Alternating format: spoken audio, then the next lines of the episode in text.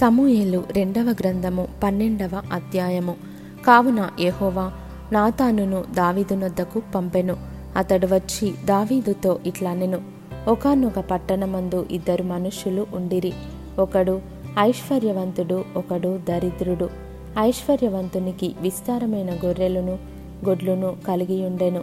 అయితే ఆ దరిద్రునికి తాను కొనుక్కొనిన ఒక చిన్న ఆడు గొర్రెపిల్ల తప్ప ఏమీ లేకపోయెను.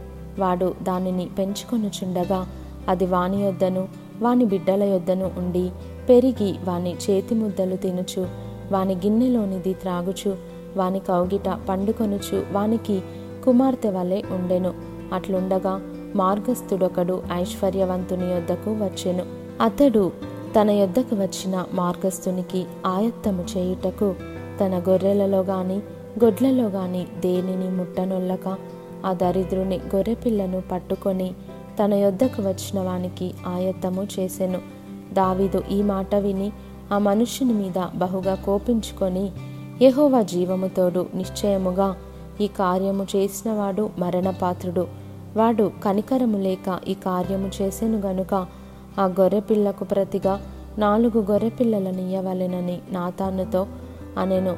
నాతాను దావీదును చూచి, ఆ మనుష్యుడవు నీవే, ఇశ్రాయేలీల దేవుడైన యెహోవా సెలవిచ్చినదేమనగా, ఇశ్రాయేలీల మీద నేను నిన్ను రాజుగా పట్టాభిషేకము చేసి సౌలు చేతిలో నుండి నిన్ను విడిపించి, నీ యజమానుని నగరిని నీకు అనుగ్రహించి, నీ యజమానుని స్త్రీలను నీ కౌగిట చేర్చి, ఇశ్రాయేలు వారిని యూదా వారిని నీకు అప్పగించి తిని, ఇది చాలదని నీవనుకొనిన ఎడల నేను మరి ఎక్కువగా నీకిచ్చి ఉందును.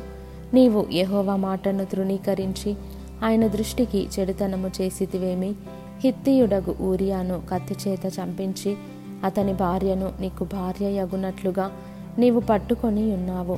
అమ్మోనీయుల చేత నీవతని చంపించితివి కదా. నీవు నన్ను లక్ష్యము చేయక హిత్తియుడగు ఊరియా భార్యను నీకు భార్య యగునట్లు తీసుకొనినందున నీ ఇంటి వారికి సదాకాలము యుద్ధము కలుగును. నా మాట ఆలకించుము. యెహోవానగు నేను సెలవిచ్చినదేమనగా, నీ ఇంటి వారి మూలముననే నేను నీకు అపాయము పుట్టింతును. నీవు చూచుచుండగా నేను నీ భార్యలను తీసి నీ చేరువ వానికి అప్పగించేదను. పగటియందువాడు వారితో శయనించును. నీవు ఈ కార్యము రహస్యముగా చేసితివి గాని ఇశ్రాయేలీయులందరూ చూచుచుండగా పగటియందే నేను చెప్పిన దానిని చేయింతును అనెను. నేను పాపము చేసి తినని దావీదు నాతానుతో అనగా, నాతాను నీవు చావకుండునట్లు యెహోవా నీ పాపమును పరిహరించెను. అయితే ఈ కార్యము వలన యెహోవాను దూషించుటకు ఆయన శత్రువులకు నీవు గొప్ప హేతువు కలుగజేసితివి గనుక నీకు పుట్టిన బిడ్డ నిశ్చయముగా చచ్చునని దావీదుతో చెప్పి తన ఇంటికి వెళ్ళెను. యెహోవా ఊరియా భార్య దావీదునకు కనిన బిడ్డను మొత్తినందున అది బహు జబ్బు పడెను. దావీదు ఉపవాసముండి లోపలికి పోయి రాత్రి అంతయు నేలపడియుండి బిడ్డ కొరకు దేవుని బతిమాలగా, ఇంటిలో ఎన్నికయైన వారు లేచి అతనిని నేల నుండి లేవనెత్తుటకు వచ్చిరిగాని అతడు సమ్మతింపక వారితో కూడా భోజనము చేయక ఉండెను. 7వ దినమున బిడ్డ చావగా, బిడ్డ ప్రాణముతో ఉండగా మేము అతనితో మాటలాడినప్పుడు అతడు మా మాటలు వినకయుండెను. ఇప్పుడు బిడ్డ చనిపోయెనని మనము అతనితో చెప్పిన ఎడల తనకు తాను హాని చేసుకొనునేమో అనుకొని దావీదు సేవకులు బిడ్డ చనిపోయెనని సంగతి అతనితో చెప్ప వెరచిరి. అయితే దావీదు తన సేవకులు గుసగుసలాడుట చూచి బిడ్డ చనిపోయెనని సంగతి గ్రహించి, బిడ్డ చనిపోయెనా అని తన సేవకులను అడుగగా వారు చనిపోయెననిరి. అప్పుడు దావీదు నేల నుండి లేచి స్నానము చేసి తైలము పూసుకొని వేరు వస్త్రములు ధరించి యెహోవా మందిరములో ప్రవేశించి మ్రొక్కి తన ఇంటికి తిరిగి వచ్చి భోజనము తెమ్మనగా వారు వడ్డించిరి. అప్పుడు అతడు భోజనము చేసెను. అతని సేవకులు బిడ్డ జీవముతో ఉండగా ఉపవాసముండి దాని కొరకు ఏడ్చుచుంటివి గాని అది మరణమైనప్పుడు లేచి భోజనము చేసితివి.